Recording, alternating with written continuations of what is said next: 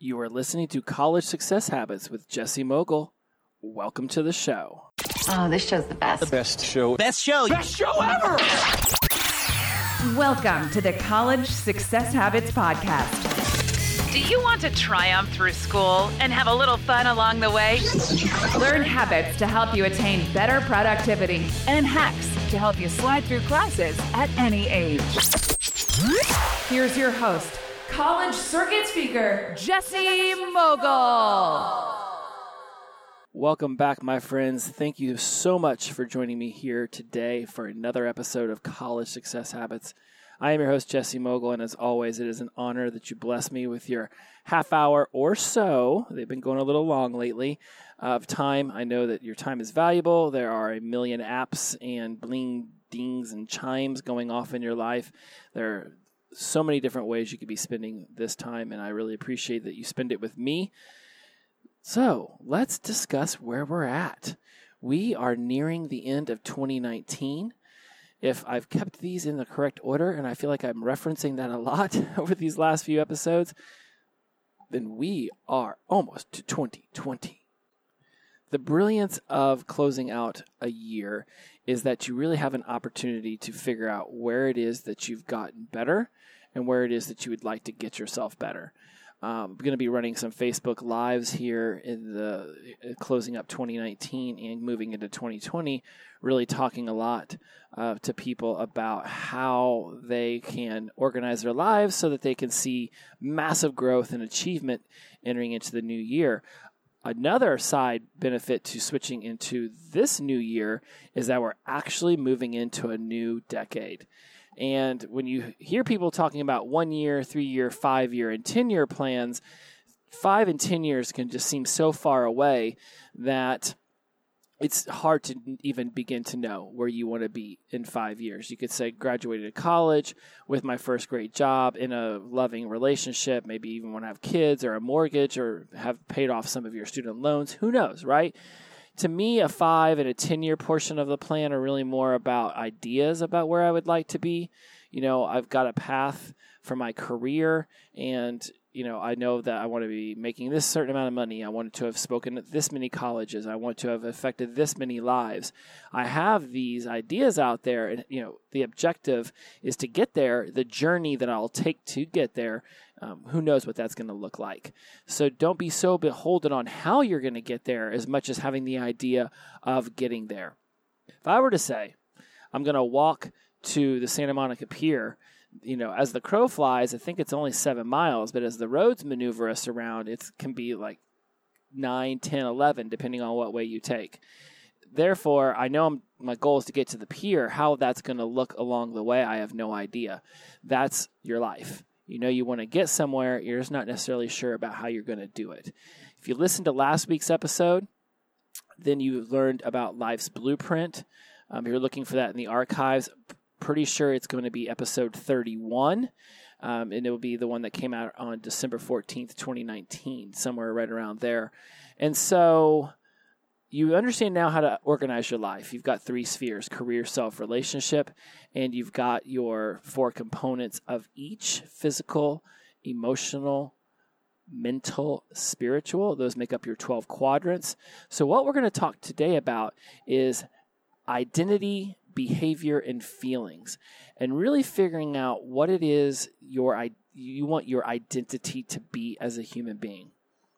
Identity shifts will shift behaviors, they'll shift your results, and ultimately shift your entire everything, your entire life. We have so many limiting beliefs and limitations that we put ourselves around that we we really are limiting ourselves in our lives because we're not using the right identity. And in order to have that identity that we so strive toward, we have to begin to know what it is within that identity that we need to start working on and becoming. You know, there is something to be said about out here in LA, at least a lot of people say fake it till you make it, meaning take on that identity until you actually are that identity. And that's a great theory. it's putting it into practice that can be difficult. And there's also a certain, since, you know, if you're going to go on the moral, ethical, spiritual aspect of it, that you don't want to necessarily lie about who you are or what you've accomplished. Um, you're just, because it's like, you know, don't fake it till you make it. So you, but you can't go around telling everybody that you starred in 10 movies when you've never even gotten up on stage and acted in a play, right? But you can take on that identity of somebody who is confident uh, in their acting skills to then go on and become successful in that endeavor. For uh, you know, that's the Hollywood mentality for you in college. You know, depending on what your background was, what your family's background was within the college sphere, you could be first, second, third, tenth generation to go to college. What identity do you take on that sees you reaching the successful life that you want? If you're basing your identity on the fact that no one in your family has ever graduated college and no one in your family has ever made more than six figures a year and therefore you won't either because that's that's your roots and that's where you came from. You're limiting yourself.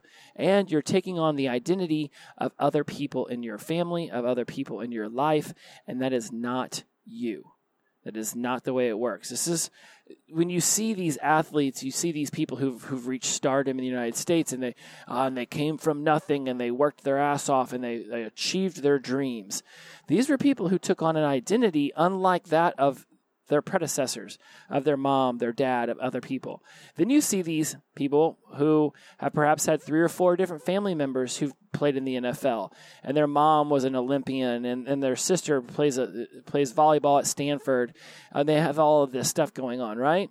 And you're like, oh, well, they took on the identity of a successful athlete because they came from it. Other people go off and be take on a successful identity as an athlete and have no background it's the mindset. All right. So when you think about your identity, start with who or whom. I'm not really sure about the English on that. Start with whom you aspire to be. If you aspire to be an amazing veterinarian who cares for every animal that is placed in front of you and that you have empathy and sympathy and compassion for the animal and the owner, aspire to be that. Because once you've set down what you aspire to be, now you know where the pier is. Now you're like, okay, I'm going to make it to the Santa Monica Pier. I'm going to make it as the most emotionally comforting and amazingly medically gifted veterinarian of all time. The results have more to do with the identity shift because now you're living from an identity of what you aspire to be. If you aspire to be the best veterinarian and then you take on the identity of the best veterinarian, then your results will show more of that. See, I, I love the idea of working backwards, starting at the end with the end in mind and working back to see where you need to go along the path. Um, I've always been really good at mazes. If I start at the end and then go back to the start, I did this as a kid. I have no idea why it works this way. Maybe there's a study about it. Maybe you've done this. I could probably Google it and find out. I don't want to. I just know that if you put a maze in front of me and I start at the end, I can get to the start without making one wrong turn. Start at the start, and I'm making tons of wrong turns to get to the end. And maybe it's just my brain's always worked that way. I don't know. So look at it like that. If your goal is to be the best veterinary, veterinarian ever, and that's your end, then what did you have to do to get to that point? Do you, if you want to, spe- are you specializing in a certain animal? Are you doing general veterinarian work? You know, do, do you need to know every single muscle and bone name in a dog and a horse and a pig and a cow? Or can you just focus on cow? Right? Do you, then how much did you have to study to get there? How many extracurricular classes did you need to take? Did you also want to understand the moods and the emotions of the animal? So you had to take some classes in that. When you know where you want to end up, you can work backwards and start thinking these are the things that the best veterinarian in all of time would do. These are the things that the best veterinarian would know, and these are the skills the best veterinarian would have. And this works with any job. You want to work backwards and start thinking, well, what are what are the skills, the habits I need to have in place so that I am the most successful veterinarian of all time? And when I think about it within my career traje- trajectory, um, one, being able to speak coherently on a microphone clearly is one of the ones that I find very important. Um, being comfortable on stage. So let's start at the end. I want to be an internationally renowned speaker and life coach and, and keynote addresser, and I want to be multiple uh, author with best-selling books underneath my uh, arms these are the things I want. Okay, well then this what are the skills that I need to be acquiring in order to become uh, a New York Times bestselling author, in order to become a world-renowned speaker and life coach and general uplifting motivational person. I need to have um, confidence on stage. I need to have a, a diverse vocabulary. I need to have a diverse background in interpersonal communication with lots of people from different race, religions, ethnicities, countries, etc. I need to have really good writing skills. Um, I definitely need to have the kind of communication style where lots of different people, no matter what their background, no matter what their communication style would be, means that they could connect with me. Right? I take on the identity of an international best-selling author and speaker and world-renowned motivational speaker, and then I can start working backwards and realizing what are the things I need to accumulate in order to be able to firmly place myself within that identity. I'm already taking on the identity. See, most people base their behavior on how they feel, which then drives their sense of self, right? Because right, uh, most people start with their feeling, right? Oh, I, f- I feel down today. So then your behavior is going to be that of someone who's sad, mopey, or depressed, and then you're going to tie your identity to it. Here, we're doing it the opposite way. We're taking our identity and then that allowing that to drive our behavior, which then drives our feelings. I've talked about this in other episodes. It's it's the motivation versus momentum, right? Like you know, I you know it's like well I'll start that when I feel motivated, right? But then other people are like, well I'll start it to feel motivated, right? It's like how do you motivate yourself off the couch to go to the gym? Whereas a lot of people, other people would just say, well I'll just get up, put on my workout clothes, and get to the gym. That's momentum. And now when I'm at the gym and I start to work out, all of a sudden I'm going to feel motivated to work out and I'm going to really get into it. You really, really want to be one of those people who gets the momentum in order to get the mo- motivation. If you're waiting to feel motivated to get the momentum, then one, you're one of those people who is allowing their feelings to dictate their behavior and then their identity. If you're a momentum person, then you take on the identity that gives you the momentum of the world class veterinarian, which which means you take on behaviors of that. You study really hard for all of your tests. Um, you volunteer at animal shelters so that you can get one on one experience with different kinds of animals, and that gives you the feelings um, that you're working towards something, that you're getting better. Therefore, you feel uplifted and you feel good, and it, that goes back and anchors into that identity. Act like you've been there. Act like you're already the world class veterinarian. That's what it means in Hollywood when people say fake it till you make it, right? You're taking on the identity of what you will become now because then you can start to behave that way and you can have the feelings, all your feelings can wrap around it. All right. Whether you think you can or whether you think you can't, you are absolutely right. This is this is definitely a cliche saying you have heard before. Whether you think you can or you think you can can't, you are right. If you want to go to a meeting on campus and you go in thinking I'm not good at making friends, I don't make friends, people don't like me, uh, then you'll take on that energy. You'll you'll you take energy into something and people can feel it. They won't know why you, you turned them off. They won't know why they don't necessarily like you. They just will feel it. You've done this. You've felt it. There's certain people that are like, wow, their energy is just so charismatic and magnetic. I don't know what it is about them, but every time they're around me, I want to be more involved with what they're doing, what they're talking about. I want to be around that person. These are the people with this positive energy and this identity that they're grounded in. And even if somebody tells them that they're not going to be the best veterinarian and there's other people out there striving to be the best thing, they don't they don't care. They don't let it bother them. Now, what is it in their background that allows them to feel this way, to achieve like this? Right? We all don't come from a really great background. We had you know, different kind of parent relationships. Maybe we were raised in a single single parent home. Perhaps we come from um, less economically advantaged areas of, of the country. Perhaps we were less economically advantaged person or family in a very economically privileged area. Whatever it is, you can overcome that if you're willing to put in the work. If you're willing to take on an identity that is not based on your past, but on the future. What if you can be the thing, right? What if you can be that person that you think you can be if you just stepped into that identity? If you want to be a leader, step into the identity of a leader. A leader is confident, they're charismatic, they're helpful, they, they actively listen, they understand that they don't know everything, that, they, that there's always, no matter what it is in front of them, they can learn from it. A wise man and a fool meet upon the path. Who learns more? The wise man, because the fool never listens. You see this with our politicians right now. You see this in the bad leaders.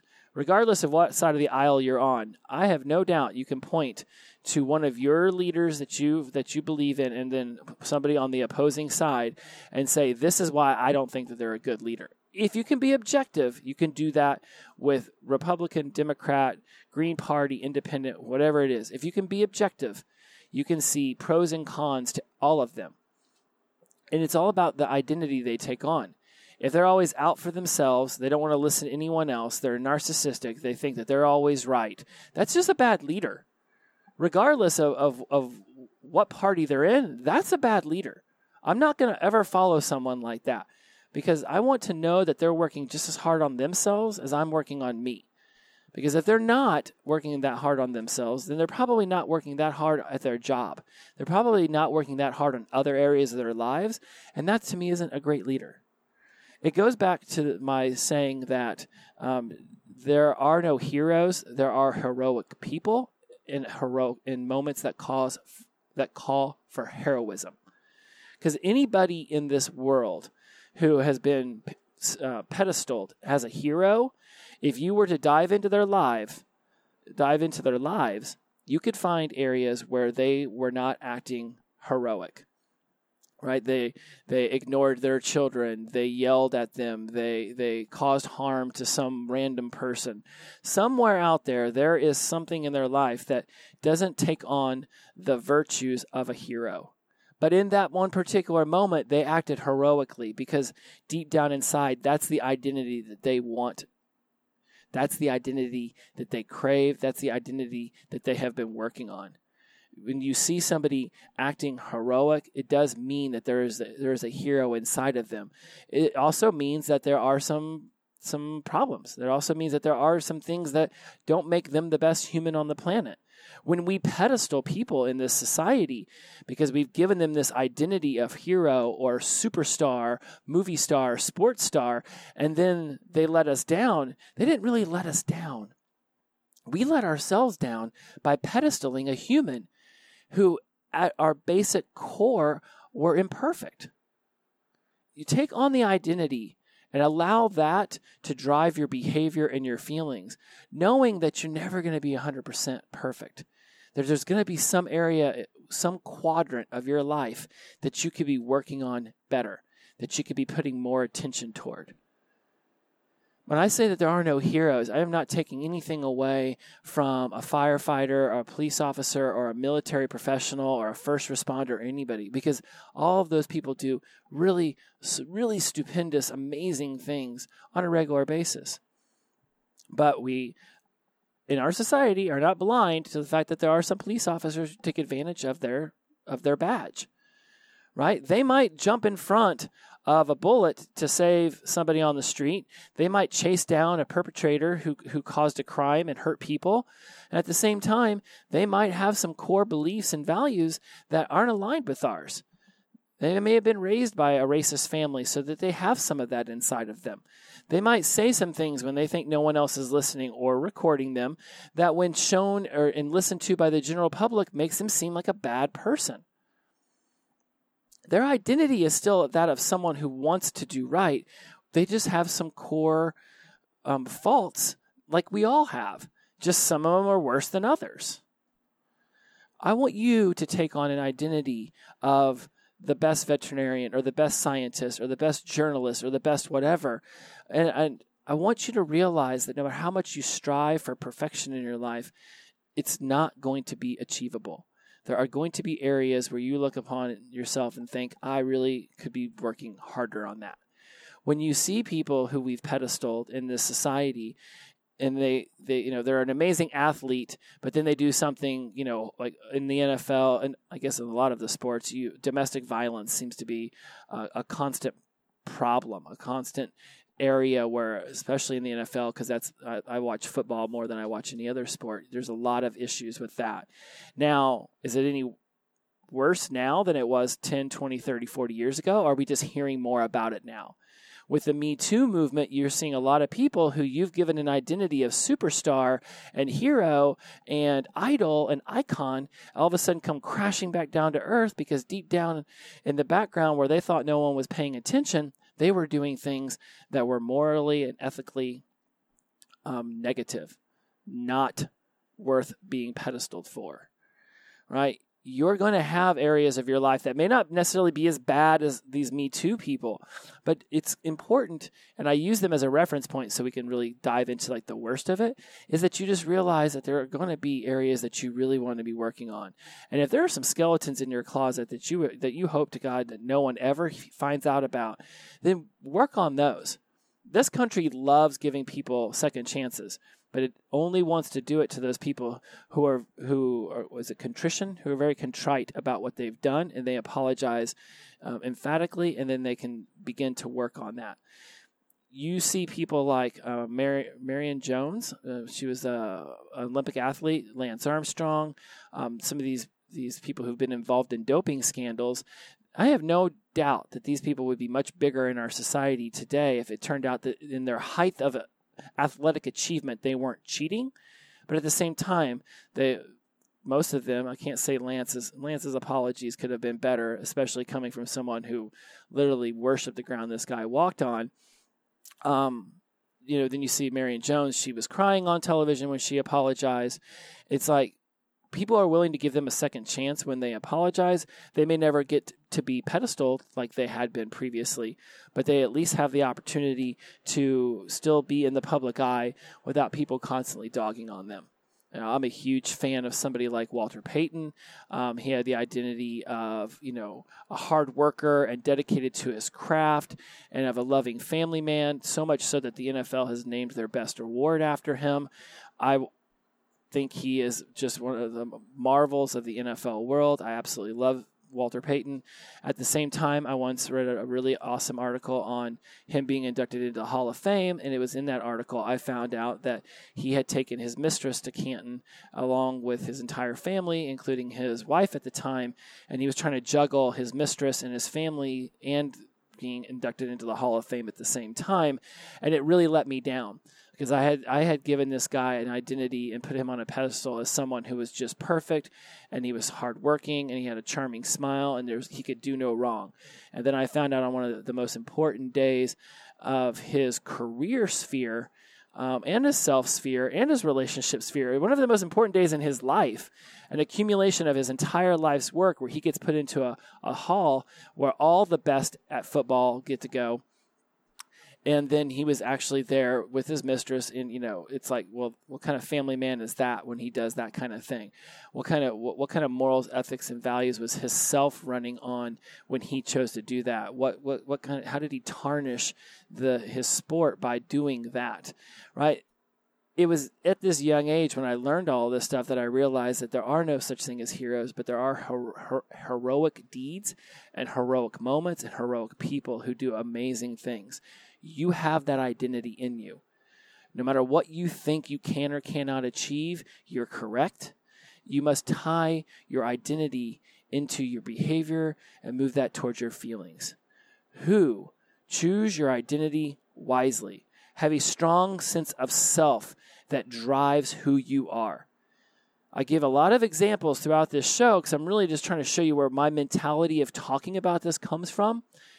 As we're wrapping up, what I really want you to understand is as you go back and you start to organize your life using the blueprint, and you and you look at your career self relationship spheres and you look at your physical emotional mental and spiritual components which make up your 12 quadrants this becomes your identity. This becomes the foundation of your identity and you go to college, it is this amazing opportunity to step outside of your parents' shadow, to leave home, and to go to this amazing campus where, in general, every single person there is looking to uplift their life.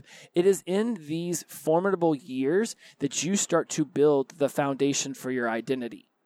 Do not let other people put their uh, their limiting perspective, their limiting beliefs, their limiting ideas about what you can achieve based on what they've achieved onto you. Because people are going to do that. And let me repeat that. People will look at themselves and think that, well, I'm limited by this. And they'll have their limiting beliefs, they'll have their limiting mindset, and they will project that onto you because they will think that if they couldn't do it, why can you? I couldn't figure it out. What makes you think you can? You see this in movies and TVs a lot where the parents are like, "Ah, you're you're this and you'll never be any more than this." That's them. That is not you. Whatever they have decided that their lot in life is, that's on them. They will choose to work on it and grow and become better, or they will not. That is not your problem. Your problem is your life. And it's not a problem, it's an adventure Get on board with the damn awesome journey. Do not base your behavior on how you feel because that will drive your sense of self. Base your behavior on your identity. Take on the identity of being a, a likable person and eventually you will find the group of people that that agree with you. Uh, uh, you know, I was a big time nerd in high school. Uh, we moved a lot. I didn't have a ton of friends, so I'd always sit at the table with the kids who wanted to read books and magazines and play chess. I was fine identifying as a nerd because my parents wanted me to get good grades. The kids that I met at these nerdy tables were always super friendly. Most of us got bullied around the school, so we immediately latched on to one another as a friendly face. And I liked having that identity as someone who worked hard and got good grades and could see their life going in the in the right direction. When I got to college, I was so much more focused on making friends and meeting girls and, and having a social life because I didn't enjoy that in middle school and in high school. And therefore, I immediately got into alcohol, I got into drugs, I got into these other things that weren't beneficial. I tied my identity Two, my likability amongst my peers, the amount of women I had around me, the kind of parties I was attending, the amount of drugs and alcohol I could consume and still wake up the next day, how hard I partied. I tied my identity to that. Therefore, it drove the behavior of an alcoholic and a drug addict and the feelings if I had any emotions at all during this entire thing, whenever I was intoxicated, I felt like I was on top of the world and nothing could stop me now. But as soon as I sobered up and had to go to class and realized I wasn't prepared, I wasn't ready, I wasn't going in the right direction with my grades, my feelings immediately became of, of depression and of sadness and of badness. And that just led me right back to the bottle or getting high again. And it became this loop I could not break out of because you're listening to a show like this, it tells me that you are aware that you can grow and become better. You are looking for ways of, of, creating better successful habits. And one of the most important successful habits you can have is of tying your identity to the right things. Because the best identity is the one that will drive your behavior and create the feelings of positivity in your life. If you take on the identity of someone who is not going to achieve anything, who isn't worthy, your behavior will show that You won't try as hard because you think, why should I try? I'm not worthy, anyways. You'll have feelings of negativity and sadness and depression and jealousy when you see other people achieving things. And it will start to loop you back into bad habits. And you will find yourself attached to some kind of vice, alcohol, um, alcohol, drugs, porn, sex, gambling, some kind of vice that will not benefit you in the long run. Tie your identity to positivity. Get what it is you want you yourself to become. Get that figured out. Run it through the life's blueprint and become committed to being that person. You're going to struggle with some sort of vice, some sort of addiction in your life. That's okay because we're humans and it seems like this entire society is built around vices and addictions. It can be shopping, it can be playing on your phone, it can just be closing yourself off from emotional vulnerability so that you never get close to anyone because heaven forbid they ever leave you. I'm speaking from my experience.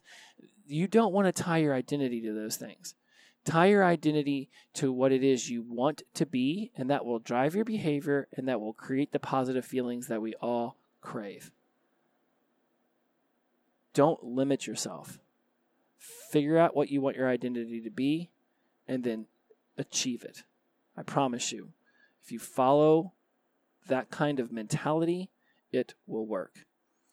Thank you so much once again for listening. There's a reason why this episode is After Life's Blueprint, because as you start to organize your life into these 12 quadrants, think about the identity that you want to be. Think about the identity of the person you are striving for because you can take that on today. Think about the behavior of that identity. Think about the feelings that come from the behavior from taking on that identity, and then wrap that right up into life's blueprint.